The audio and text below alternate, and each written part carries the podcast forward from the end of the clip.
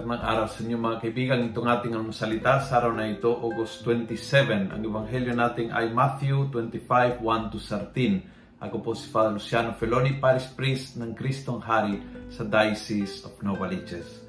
Sabi ni Jesus, ang isang talinghaga ang kinuwento niya sa ebanghelyo. Sabi niya, uh, The kingdom of heaven, it's like ten bridesmaids that went out with their lamps to meet the bridegroom. Five of them were careless, while the others were sensible.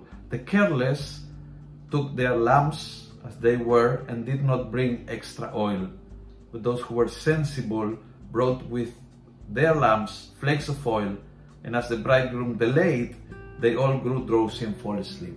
Maganda po yung punto ng Ebanghelyo, yung, yung capacity na tumagal sa paghihintay kahit nauubusan na kahit nauubusan na ng pasyensya, kahit nauubusan ka ng lakas ng loob, kahit nauubusan ka ng pera, that capacity to continue waiting and hoping, yun po yung kakaiba ng hangal sa matatalino.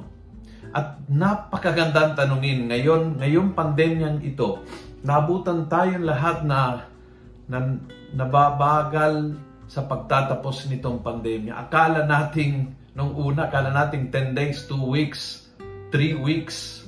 But hindi natin akalain na umabot ng ganitong katagal. Nahubusan minsan ng, ng gana, ng lakas, ng inspirasyon. Minsan nauubusan ng trabaho, ng pera, nauubusan ng... Ang mahalaga is, mayroon kang pang-extra.